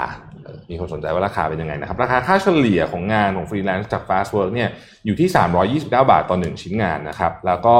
คนส่วนใหญ่ในได้งานอยู่ที่ 7 ชิ้นงานนะครับ กว่า 50%ของการประกาศจ้างงานทั้งหมดยังไม่ได้รับการว่าจ้าง เพราะฉะนั้นต้องบอกว่าไม่หมูนะแล้วก็เงินก็อาจจะไม่ได้เยอะมากนะครับ อันนี้คือกรณีทั่วๆไปแต่เขาบอกว่า คนที่นะจะได้ค่าเฉลี่ยการจ้างงานราคาแพงกว่า และได้จำนวนชิ้นงานมากกว่าเนี่ยจะมี 4 อย่างนี้เขาสรุปมาให้เรียบร้อยนะครับอืมอันที่หนึ่งสร้างความสนใจเบื้องต้นให้ผู้พบเห็นได้ดีพูดง่ายก็คือคุณอธิบายตัวเองได้ดีว่าคุณทำอะไรทำยังไงนะครับเอิ่ม บรรยายสรรพคุณของตัวเองครบถ้วนนะแต่ไม่ได้หมายความว่าต้องยาวนะครับไม่ได้หมายความว่าต้องยาว แต่ถ้าเกิดว่ามี enquiry ก็คือการสอบถามกับยอดกดไลค์เยอะเนี่ย จะเป็นตัวชี้วัดเลยว่าคุณรายได้ก็มีโอกาสเยอะตามด้วยอืมนะครับอันที่สองคือการตั้งราคาอย่างเหมาะสม ราคายังเป็นประเด็นอยู่นะฮะแล้วก็ในช่วงเศรษฐกิจแบบนี้ก็ต้องบอกว่าเป็นประเด็นเยอะเลยทีเดียวนะครับ อย่างไรก็ดีคนที่ทำงานเหล่านี้และจบมาตรงสาย จะได้ราคาสูงเป็นพิเศษ นะครับอันได้แก่กราฟิกนะครับ web and programming นะฮะแล้วก็พวกตระกูลงานเขียนและแปลภาษา ถ้าเกิดคุณเช่นอืมสมมติว่าคุณเป็นทำงานเขียนแปลภาษาคุณจบอักษรอย่างเงี้ย อันนี้ก็จะได้อืมรายได้ดีเป็นพิเศษนะครับดีกว่าราคาจะสูงกว่าคนอื่น อันที่สามครับ ตอบสนองเร็วนี่สำคัญมาก ก็คือลูกค้าถามมาหายไปเจ็ดวันตอบมีคนทำงานเสร็จไปแล้วนะฮะมันมีแบบนี้เหมือนกันนะผมเคยเจอนะฮะคือต้องตอบสนองเร็วเพราะว่าตัวเลือกของลูกค้ามีเยอะมากจริงๆนะครับก็ต้องตอบลูกค้าให้เร็วให้รายละเอียดที่ชัดเจนนะครับอืม ก็จะมีโอกาสได้งานมากกว่านะครับอ่าแล้วก็อันสุดท้ายก็คือการมีคะแนนรีวิวที่ดีมีแน่นอนนะครับ การมีคะแนนรีวิวที่ดีเนี่ยเขาบอกว่า ให้ผลเชิงบวกอย่างมากและมีนัยสำคัญทางสถิตินะครับ ไม่ผลงานก็เรื่องหนึ่งด้วยนะคือผลงานต้องดีด้วย แล้วในแล้วความสัมพันธ์หรือว่าการปฏิสัมพันธ์กับลูกค้าก็เป็นอีกเรื่องหนึ่ง เช่น การพูดการจาคำที่ใช้อะไรแบบนี้เนยนะฮะอืมอืมก็เกี่ยวข้องทั้งหมดเลยนะครับฟรีแลนซ์ก็เป็นอาชีพที่ผมเชื่อว่าอีกหน่อยเนี่ย ผมมีความเชื่อนะว่าอีกหน่อยเนี่ยคนจะเป็นฟรีแลนซ์กันประมาณถูกต้องหนึ่งในถูกต้สามของใช่เลแรงยงานทั้งใช่หมดเลเลยยแบบนี้ยเพราะว่าเราจะไม่ทำงานเดียวอีกต่อไปแล้วใช่โลกโลกมันมากับคนที่บอกว่า define ตัวเองได้ว่าอืมทำความสามารถมีความสามารถอะไรได้บ้างถูกแล้วคต้อนงคนหนึ่นะครังบเนี่ยก็จะมีความสามารถหลายอย่างใช่ครับงานนี้ก็ทำให้คนนี้งานนี้ทำให้คนนี้งานนี้ทำให้คนนี้ครับอ่าเป็นอย่างนี้จริง ขอขอบคุณข้อมูลจาก SCB Wealth Advisory Team นะครับสำหรับข้อมูลดีๆ แต่ชอบหนึ่งที่ที่ท่านพูดเมื่อกี้คือ เรื่องอาชีพที่เป็นแปลภาษา ถามว่าทำไมถึงรายได้ดี เพราะว่าการแปลภาษาเนี่ยมันไม่ใช่คนนี้ใช้คำว่าสักแต่ว่าแปลนะใช่ ไม่ใช่นคือ Google แปลแบบเออมันไม่ใช่แบบใช่ใช่ไอแอปกับบุ๊กก็กูคือหนังสือไม่ใช่อย่างนั้นนะคือมันคือเรียกว่า การเลือกใช้คำอืมซึ่งอันเนี้ย AI ยังไม่เขายังตามคนไม่ได้ยากยากอันนี้เยากยากครับอันนี้มัน่าจะเป็นเอาทักษะเอาที่ง่ายๆเอาง่ายๆหนังสือแปลแต่ละสำนักพิมพ์แต่ละคนก็ไม่เหมือนกันอ่าเออถูกต้องอัถูนกนี้ต้องชัดเจนใช่เลยใช่ครับใช่คือมันเป็นฝีมือเลยอันเนี้ยอืมนะฮะนะครับคืออ่านอ่านรู้เรื่องไหมอ่านรู้เรื่องหมดนะเออแล้วก็ไม่ผิดด้วยนะเออแต่มันจะขัดขัดอ่าแต่มันจะมีตุ้ยคนตุ้ยที่อะไรแปลเงี้ยแล้วอ่านแล้วแบบเอ้ยสมูทลื่นหูนะครับอ่าเดี๋ยวก่อนแป๊บหนึง ขออนุญาตแปลของแจกใช่ไหมไม่ไม่ได้จะแจกจะให้ดูจะให้ดูอ่าครับครับครับอ่าบอ่าอลอ่านไปก่อนอ่านไปก่อนบอลรูปไหนแล้วอะเราสดดีครับผมอะชอบเราขอพาไปที่จีนนิดหนึ่งเอ่อที่จีนตอนก่อนหน้านี้ที่มีเรื่องของน้ำท่วมนะครับ ตอนนี้จีนยังเจอน้ำท่วมอยู่ ซึ่งติดต่อกันเป็นเวลาหลายสัปดาห์แล้วนะครับ ระดับน้ำท่วมที่ท่วมเนี่ยมันมีภาพให้ดูนะครับอืมนนขอภาพ N ขอภาพ N4 ขึ้นมาก่อนภาพ M4 เนี่ยคือที่พระพุทธรูป เลอซานเนี่ยนะครับเป็นพระพุทธรูปที่มีเป็นโบราณสถาน แล้วก็ยูเนสโกอ่าเนี่ยให้ขึ้นทะเบียนเป็นมรดกโลกด้วยนะครับในปีอืมอืม1996 ทีนี้เอ่อพระพุทธรูปอันนี้เนี่ยก็เป็นแหล่งท่องเที่ยวแหละคือคนก็ไปอ่าท่องเที่ยวคือต้องนั่งเรือเข้าไปอืมนะครับทีนี้ภาพ M3 ครับขอภาพอืม M3 อืมน้ำมันท่วมครับตอนนี้ระดับน้ำที่เพิ่มขึ้นมาเนี่ยมันสูงขึ้นมาจนถึงบริเวณเท้าของพระพุทธรูปแล้วนะครับ ซึ่งจากข้อมูลเนี่ยเขาพบว่ามันไม่เคยขึ้นมาสูงขนาดนี้มาก่อน นะครับ มาเป็นเวลากว่า 70 ปีแล้วนะครับ ที่น้ำไม่เคยขึ้นมาสูงขนาดนี้นะครับอืมซึ่งพระพุทธรูปอันนี้เนี่ยมีความสูงประมาณ 71 เมตรนะครับ แล้วก็น้ำท่วมในครั้งนี้เนี่ยถ้าใครได้เห็นเนี่ยนะครับจะรู้จะเห็นเลยว่าเอ่อได้รับผลกระทบค่อนข้างเยอะมากอืมนะครับ ทางจีนตอนนี้เนี่ยหลังจากที่มีน้ำท่วมสูงขึ้นมาเนี่ยนะครับทำการอพยพคนไปในวันเสาร์ที่เอ้ยวันอังคารที่ผ่านมาเนี่ยมากกว่า1 0 0 0 0แสนคนแล้วนะครับเพราะว่าคือ อยู่ไม่ได้ตรงนั้นอยู่ตรงนั้นอยู่ไม่ได้นะครับ ต้องอพยพคนออกมา เพราะว่าน้ำท่วมสูงจริง ๆนะครับ แล้วก็ในหลาย ๆพื้นที่เนี่ยมีน้ำท่วมสูงหลักประมาณประมาณ 5 เมตรถึง 10 เมตรนะครับ แล้วก็ท่วมมาเป็นเวลาหลายสัปดาห์แล้วนะครับทำให้เกิดความเสียหายค่อนข้างเยอะนะครับ แล้วก็รอบนี้ดูเหมือนว่าจะท่วมหนักที่สุดนะครับ มาจากตรงบริเวณของแม่น้ำแยงซีโอ้โหด้วยสูงมากเลยนะสูงมากนั่นน่ะสูงมากเพราะนั่นคือบนเขานะ ใช่อืมมันมีรายงานข่าวว่าในในบางพื้นที่ของจีนเนี่ยนี่คือท่วมหนักสุดในรอบร้อยปีเลยนะอ่าใช่ครับหรือหรืออาจจะเรียกว่าตั้งแต่เก็บสถิติมาก็ได้อืมก็ได้นะอืฮะมคืออันนี้ต้องเรียกมาว่ามาซ้ำเติมเรื่องโควิดนะเออเพราะเพราะมันก็ประชาชนก็ลำบากอีกอะเพราะน้ำท่วมใช่ไหมครับ ก็อันนี้เอ่อต้องคือแหมไอ้น้ำท่วมนี่มันพูดยากนะอ่าต้องจับตาดูกันต่อไปนะคครัรับบแล้วก็อะ เป็นกำลังก่อใจนให้ก่อนทุจะกคนด้วยก่อนจะไปไปข่าวอะมีมีคุณรู้รู้ไปหยิบแล้วนะอ่าคุณรู้อยากรู้ให้ไม่หยิบอะไรมาอะนะครับจำได้ไหมว่าเราบอกว่าเราจะมีหนังสือพิเศษให้กับท็อป Top แฟน Fan สิบคน Top ของ Fan เรานะฮะครับที่เราที่เราเลือกเลือกกันนะฮะอืมคือจริงๆเราเลือกมาเยอะกว่านี้แต่มันไม่มีขายครบสิบเล่มฮะครับ เราก็เลยตอนนี้เราได้ห้าเล่มนะครับเดี๋ยวจะส่งมาให้ top fan ของเราไม่ไม่ต้องไม่ต้องตอบอะไรมานะครับไม่ต้องตอบอ่าเดี๋ยวเราจะอันนี้เดี๋ยวเราจะประกาศชื่ออ่าเดี๋ยวเราประกาศชื่อเดี๋ยวเราจะประกาศชื่อ top fan ของเราแล้วเราก็จะอืมส่งห้าเล่มนี้นะครับ ซึ่งพวกเราเลือกกันให้เป็นของขวัญที่อืมกรุณาสนับสนุนแล้วก็อยู่กับเราตอบคุยเล่นกับเรามาตลอดนะครับอ่าครับทำให้เล่มที่เราหนึ่งชื่ออะไรเอาพี่ปิ๊กเรื่องนี้ It's not how good you are It's not how good you are it's how How good good you you want to want to be be นะครับนะครับพออาร์เดอร์เป็นคนเขียนเล่มนี้เจ๋งมาก ผมชอบมากนะครับ เล่มนี้น่าจะเป็นนนท์เลือก The ใช่ครับ Subtle Art of Not Giving a Fuck นะครับหลายคนคิดว่าผมเลือกไม่ใช่ผมนะครับ เรื่องนี้นนท์นะครับนนท์ครับมาร์คแมนสันมาร์คแมสองนเล่มสันนี้อ่าสองเล่มนี้เป็นภาษาอังกฤษ อ่าอันนี้นะคสอรังบเล่มเป็นภาษาอังกฤษนะครับ เล่มนี้ 108 เวทมนต์แห่งการจัดบ้านอะไรสักอย่างนี่แหละนะฮะอ่าของนนท์เหมือนกันฮะคอนโดมาเนี่ยต่อของนนท์ใช่ไหมครับโอเคอ่านนะครับแล้วก็ The Hard Things About Hard Things นะครับเล่มนี้รู้สึกจะผมเลือกมั้งใช่แล้วก็เกิดเป็นกระต่ายต้องคิดให้อย่างหมาป่านะครับครับ Predatory Thinking นะครับห้าเล่มนี้เดี๋ยวเราพรุ่งนี้เราจะประกาศรายชื่อ10ท่านนะครับ10ท่านนี่คือได้ได้คนละห้าเล่มนะได้คนละห้าเล่มอ่คนละห้าเล่มอ่าลยะได้เป็นเซตเลย ได้เป็นเซตคือเอาไปอ่านกันให้เรียกว่า ตาแฉะนะครับนะฮะนะครับ ก็เป็นของเขาเรียกว่าของขอบคุณจากขอบใจคุณพวกเรานะครับนะครับจากที่ใจทุกท่านตื่นมาคุยกับสำหรับเราไม่ให้เราเหมือนคนบ้าอ่านกันอยู่สามคนนะครับอะขอไปที่การเมืองสหรัฐหน่อย โอ้โหสนุกสนุกสนุกสนุกการเมืองสหรัฐมีโอ้โหมีหลายประเด็นมากเลยอ่าเอาอ่าเอาอันแรกก่อนอันแรกก่อนนะครับ เมื่อวานนี้เนี่ยต้องบอกว่ามีการประชุม Democratic อืม National Convention ก็คือเป็นการประชุมใหญ่ของพรรคเดโมแครตนะครับครับซึ่งการประชุมอันนี้เนี่ยจัดมาทั้งหมด 4 วันก็อืมผ่านมาประมาณ 2 วันแล้ว2วัน 3 วันแล้วนะครับ ซึ่งเมื่อวานนี้เนี่ยก็มีการประกาศออกมาแล้วนะครับ ว่าให้โจไบเดนนะครับอดีตรองประธานาธิบดีของสหรัฐเนี่ยจะเป็นตัวแทนของพรรคเดโมแครตอย่างเป็นทางการ คือคือทุกคนรู้แล้วแหละว่าเขาเนี่ยแหละเป็นคนครับที่จะลงแข่งกับอืมทางโดนัลด์ทรัมป์จากริพับลิกันใช่ไหมครับ แต่ว่าเมื่อวานนี้เนี่ยเป็นการเขาเรียกว่าการประกาศอย่างเป็นทางการประกาศอย่างเป็นว่าจะเป็นทางการตัวแทนนะครับครับสำหรับการชิงตำแหน่งประธานาธิบดีในเดือน พฤศจิกายนนี้นะครับ ซึ่งประเด็นที่น่าสนใจพี่แท็บมีรูปทวิตเตอร์ของโดนัลด์ทรัมป์ใช่ไหมอ่าเอารูภาปพนั้นทีขึ้นมาสามฮะคุณเป็นนะผมพิมพ์ชื่อหนังสืออยู่ นี่มีคนถามมา คือจะคือโดนัลด์ทรัมป์คือมันต้องเล่าย้อนนี้ก่อน คือถ้าเกิดคนออกไปโหวตน้อยครับนะครับ โอกาสที่ผู้แทนจากเรพับลิกันจะชนะคือสถิติมันบอกอย่างนั้นนะนะอืมในอืมประวัติศาสตร์ที่ผ่านมาเพราะฉะนั้นโดนัลด์ทรัมป์จึงคัดค้านการโหวตโดยการส่งจดหมายอืมซึ่งเป็นอีกอืมอีกทางหนึ่งนะครับ แล้วก็ทวีตอันนี้ออกมา คือคือเรารู้เรื่องนี้มานานแล้วเมื่อวานเขาทวีตอันนี้บอกว่า if you can protest in person คือถ้าออกมาประท้วงด้วยตัวเองได้อะคุณก็ต้องออกมาโหวตด้วยตัวเองได้ดินี่นะฮะอืมอันนี้เป็นการผมใช้คำว่าท้าทายสุดๆสุดๆสุดๆเลยคนนะรีฮะทวิตเป็นแสนกว่า แล้วก็ดูดูการใช้ตัวอักษร เป็นตัวใหญ่หมดเออคือตะโกนนะใส่คือตะโกนใส่นั่นเองนะครับ ก็นั่นแหละฮะ ดูเป็นครับคำมากพี่คือคือคือถ้าเกิดว่าสมมติว่าสมมตินะฮะสมมติว่าเขาห้ามโหวตทางเมลเลยเนี่ยนะครับสมมตินะครับสมมตินะครับ ซึ่งซึ่งคงไม่ขนาดนั้นเนี่ยเอ่อคนจะออกมาใช้สิทธิ์น้อยอืมค่อนข้างแน่นอน เพราะว่าคนยังกลัวอยู่ครับนะครับ โดยเฉพาะเดโมแครตจะกลัวมากกว่าริพับลิกันเห็นไหมเราดูเรื่องวัคซีนเรื่องอะไรอ่าใช่ต่างๆเห็นนะชัดพวกนี้เลยเดโมแครตเนี่ยเห็นชัดเลยว่ากลัวมากกว่า เพราะฉะนั้นเนี่ย ทรัมป์กำลังพยายามจะ base เรื่องนี้ด้วย อืมนะฮะอืมอะนนท์ต่อฮะครับ ทีนี้เรื่องของการเลือกตั้งในรอบนี้เนี่ยต้องบอกว่าน่าสนใจนะ เพราะว่าโอเค หลาย ๆ คนก็ออกมาพูดอย่างหลังจากที่คุณโจไบเดนเลือกคุณคามาราแฮร์ริสใช่ไหมเป็นรองอืมประธานาธิบดีนะครับ ถ้าเขาสำหรับถ้าเขาได้รับการเลือกเป็นประธานาธิบดีใช่ไหมครับ ทีนี้คนที่ปกติไม่ค่อยออกมาพูด แต่ออกมาคือมิเชลโอบามามิเชลโอบามาเนี่ย ปกติไม่ออกมาไม่ค่อยออกมาโจมตีเท่าไหร่แต่เราจะเห็นหน้าแหละ ตอนที่ทรัมป์ได้รับเลือกเป็นประธานาธิบดีจะเห็นหน้าว่ามิเชลไม่ค่อยพอใจเท่าไหร่ได้นะครับทีนี้เอ่อมิเชลโอบามาเนี่ยได้ออกมาให้สัมภาษณ์นะครับเขาออกมาให้สัมภาษณ์ในวันที่ 17 ถึงวันที่ 20 คือมันมีงานอยู่นะครับเขาออกมาให้สัมภาษณ์ทีนี้เขาก็บอกว่าโดนัลด์ทรัมป์เนี่ยไม่ใช่ประธานาธิบดีที่คู่ควรกับประเทศของเรา แล้วก็ออกมาโจมตีโดนัลด์ทรัมป์ว่าเฮ้ยในช่วงเวลาตอนนี้เนี่ยเศรษฐกิจเราก็ ไม่ค่อยดีด้วยแย่เพราะว่าโควิดเศรษฐกิจก็แย่อืมแถมประธานาธิบดีเองก็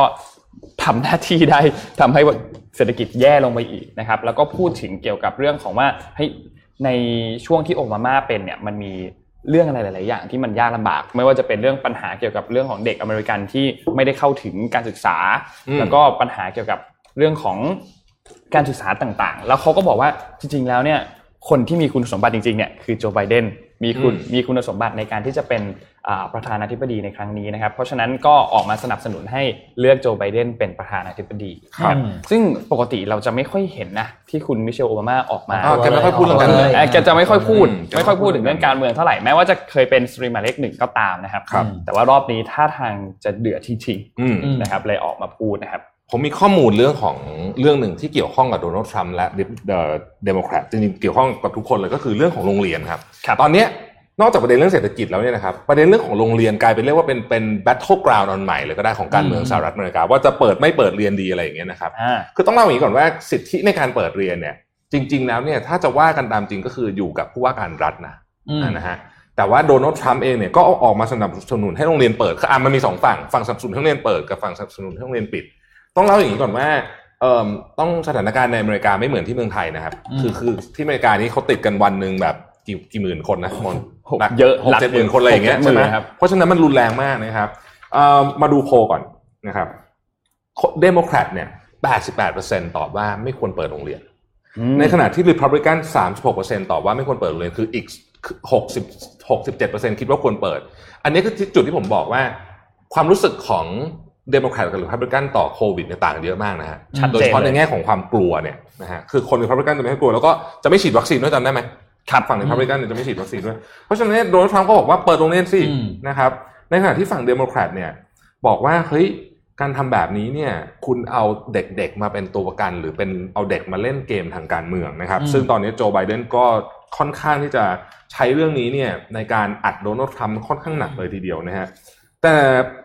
แต่ว่าเรื่องนี้ซับซ้อนกว่านั้นอืมนะเรื่องนี้ซับซ้อนกว่านั้น คือเอ่อพ่อแม่เนี่ยพอไปถามพ่อแม่นะครับ นี่เป็นโพลจาก Financial Times นะฮะคือบอกว่ากลัวครับ แต่ไม่มีทางเลือกเหมือนกัน เหตุผลเพราะอย่างนี้ฮะอ่าคือถ้าเกิดว่าเด็กอยู่บ้านหมดเนี่ยเรานึกนึกภาพตามนะครับ เด็กอยู่บ้านหมดเนี่ย แล้วก็พ่อแม่อเมริกันส่วนใหญ่เนี่ยเขาก็ทำงานใช่ใช่ไหมครับใช่แล้วการจ้างพี่เลี้ยง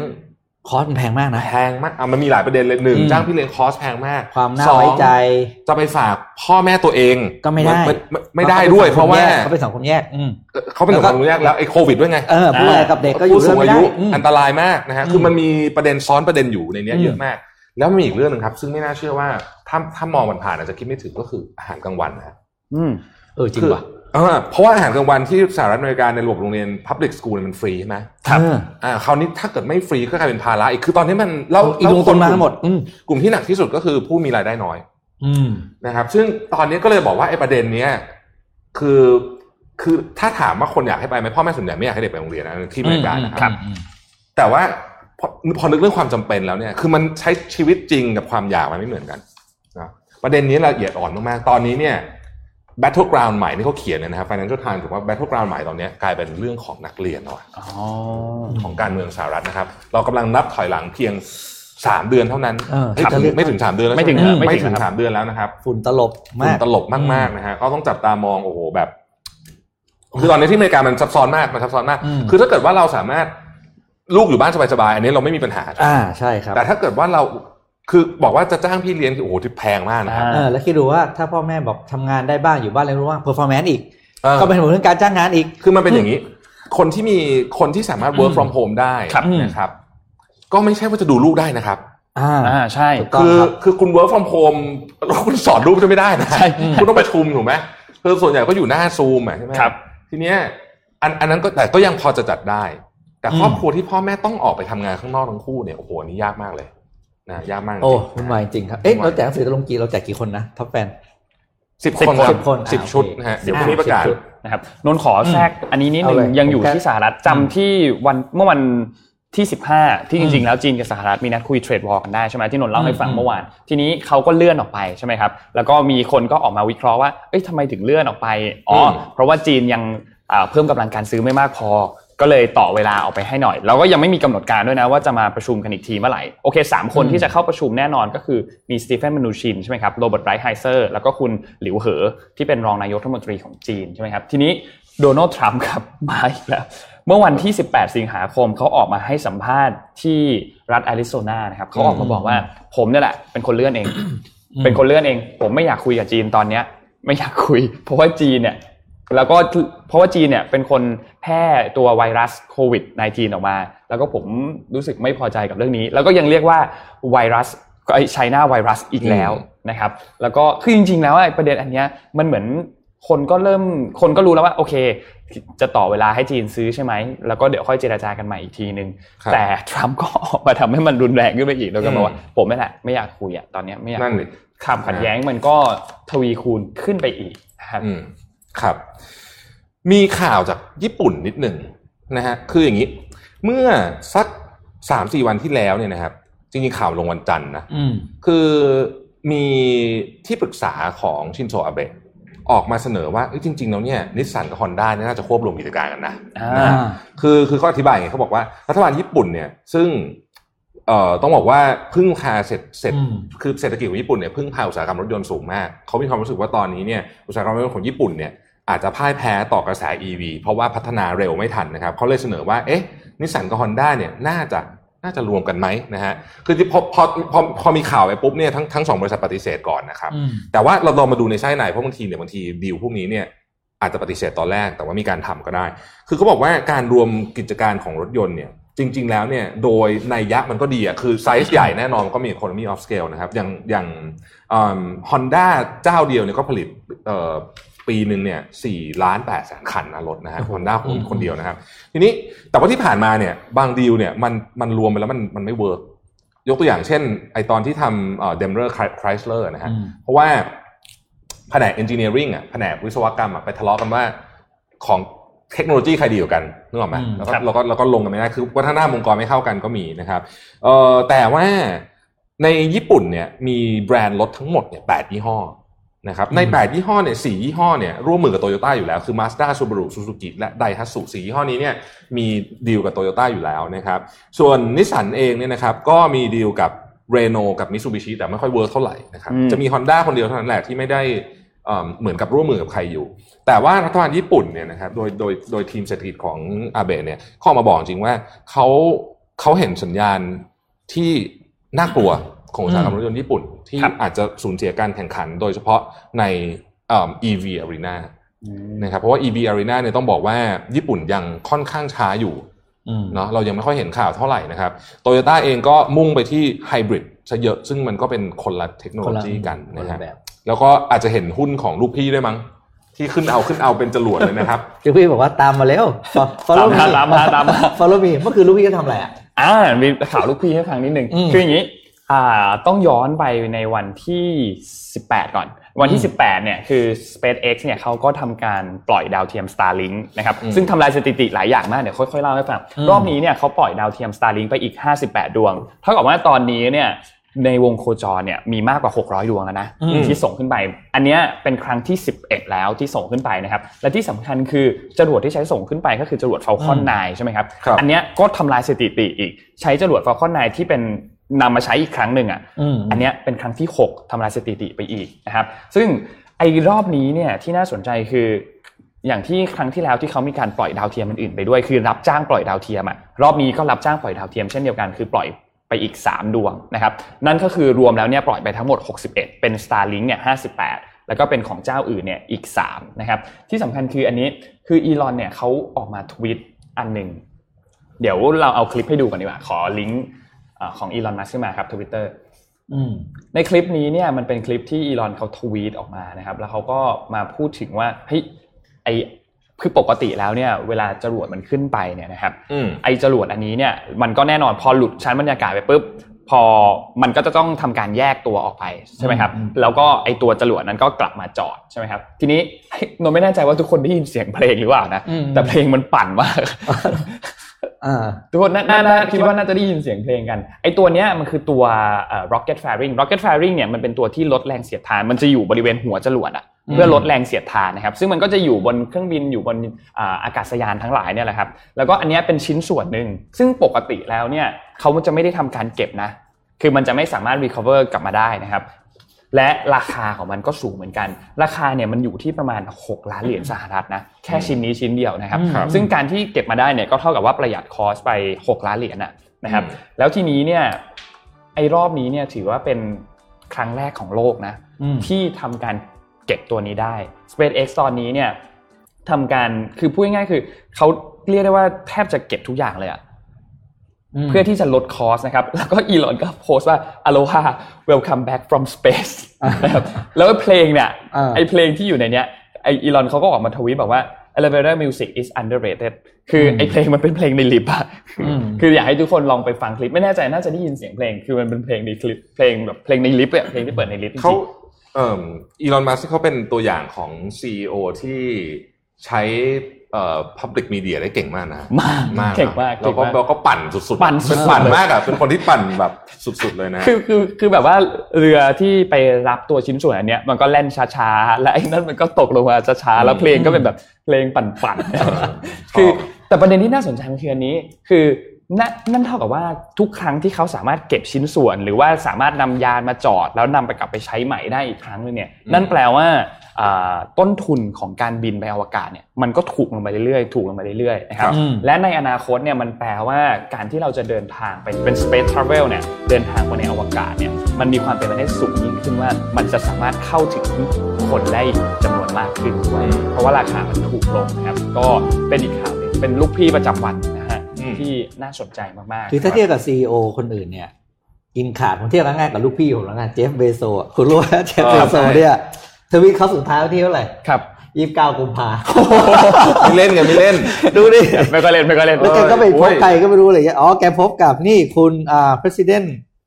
มามาครอนแต่แต่แต่ว่าแกก็เลยลงคือรูปที่การที่อีลอนมัสก์เขาเขาเขาใช้สื่อเยอะเนี่ย มันก็เป็นการประชาสัมพันธ์ไปตลอดเวลานะครับเพราะว่านักใช่ข่าวก็ต้องเอาข่าวเนี้ยมาเล่าต่อไงอ่าอืมใช่ใช่ไหมเพราะว่าทุกคนก็จับจับตาดูอยู่แหละอืมนะครับ อืมนะฮะครับอะคิดว่าวันนี้น่าจะครบครบถ้วนถ้วนแล้วถ้วนนะครับอ่าอ่าอ๋อครบถ้มีวนเรื่องหนึ่งที่ต้องติดตามคือเมื่อวานนี้เนี่ยสบคชุดเล็กนะครับ เตรียมที่จะเสนออ่าต่อพรกฉุกเฉินอีกหนึ่งเดือนอืมนะครับคุณพลเอกนัทพลนาคพาณิชย์นะครับ เป็นรองผู้บัญชาการทหารบกนะครับเขาเป็นรองประธานกรรมการในคณะ กรรมการเฉพาะกิจนะครับ ซึ่งเขาก็ออกมาอืมพูดว่าอ่ามีความเป็นไปได้ที่ก็ออกมาบอกว่าจำเป็นที่จะต้องต่อพรกฉุกเฉินไปอืมอีกหนึ่งเดือนนะครับ ซึ่งก็เรื่องนี้เนี่ยมันยังจำเป็นอยู่เขาใช้ให้เหตุผลว่ายังอืมจำเป็นอยู่นะครับ เพราะฉะนั้นก็ติดตามคิดว่าในสัปดาห์นี้สัปดาห์หน้าน่าจะมีการสรุปว่าจะต่อพรกฉุกเฉินจริง ๆ หรือเปล่า แต่ว่าถ้าดูจากสถิติในช่วงหลังที่ผ่านมาก็ไม่ค่อยไม่ค่อยพลาดนะ คือถ้าออกมาบอกว่าจะต่อเนี่ยสุดท้ายก็ต่อจริงอืมๆนะครับเพราะฉะนั้นต่อก็อะไรกันนักหนาเนาะโอ้นี่พี่ปิ๊กพี่ตอบคำถามถามไปคำถามไปยังเนี่ยอย่างหนึงก็เลยอ้าวถามจะลืมถามคำถามลืมถามสามสามชุดนะครับ หนังสือเล่มพลังของคนที่กล้าทำอะไรคนเดียวแจกคู่กับหนังสือเรื่องทิ้งนิสัยไม่เลิกเป็นคนดี แล้วจะมีความสุขนะครับสามรางวัลนะครับครับแจกง่าย ๆ คุณทับพูดไปแล้วว่า ล่าสุดเนี่ย ลูกพี่เนี่ย มีความมั่งคั่งขึ้นมาเป็นระดับที่เท่าไหร่ของโลกอ่านะครับอ่าลูกพี่ของเราแล้วครับ ล่าล่าสุสุดดขึ้นมาเป็นระดับที่เท่าไหร่ของโลกสูงนะสุคดรับนะฮะสูงสุดนะครับสามรางวัลนะครับครับจะอยู่ที่ระดับที่เท่าไหร่ สุ่มเลยแล้วกันเนาะอ่าคุณทักสุ่มแจกสามรางวัลนะครับ เราควรจะต้องมีบรรณาธิการข่าวรู้ป่ะ คือแบบว่าเราเคยมีจะแล้วได้เราทำกันเองครับจะได้แล้วแบเราบก็ล่มไม่ไม่ลืมข่าวนะฮะอ่านสปอนเซอร์ถูกหยิบมีคนหยิบของให้อะไรอย่างเงี้ยนะฮะอันนี้เราเดินหยิบเองเลยฮะไม่ไม่ไม่ไม่ลืมไม่ลืมถามคำถามอะไรอย่างเงี้ยนะฮะอ่าเราควรจะต้องมีน่าจะได้ดึงให้ดูจนจบไงใช่ดูดูจนจบดูจนจบอ่าเดี๋ยวแอดมินจะเป็นผู้สุ่มแจกสามรางวัลนะครับแจกเอาไปอะแล้วจะได้มีพลังแล้วก็กล้าที่จะอยู่คนเดียวนะคครัรับบผมครับวันนี้อะนะครับ ขอบคุณทุกท่านที่ติดตามนะครับ แล้วก็แน่นอนอืมนะครับ ขอบคุณ SCB นะครับ ที่อยู่กับเราทุกเช้าด้วยนะครับ ติดครับผมครับ ติดเรื่องสตาร์ทอัพวอลตัวไว้พรุ่งนี้นะไว้อ่านชนกับแก๊สเจ็ดวันละตัวแก๊สเจ็ดวันละตัวด้วยเดี๋ยววันพรุ่งนี้วันพรุ่งนี้อ่าโอเคนะครับโอเคครับครับ วันนี้เราสามคนลาไปก่อนครับแล้วพบกันใหม่วันพรุ่งนี้ครับสวัสดีสวัสดีคครัรับบครับ Mission Daily Report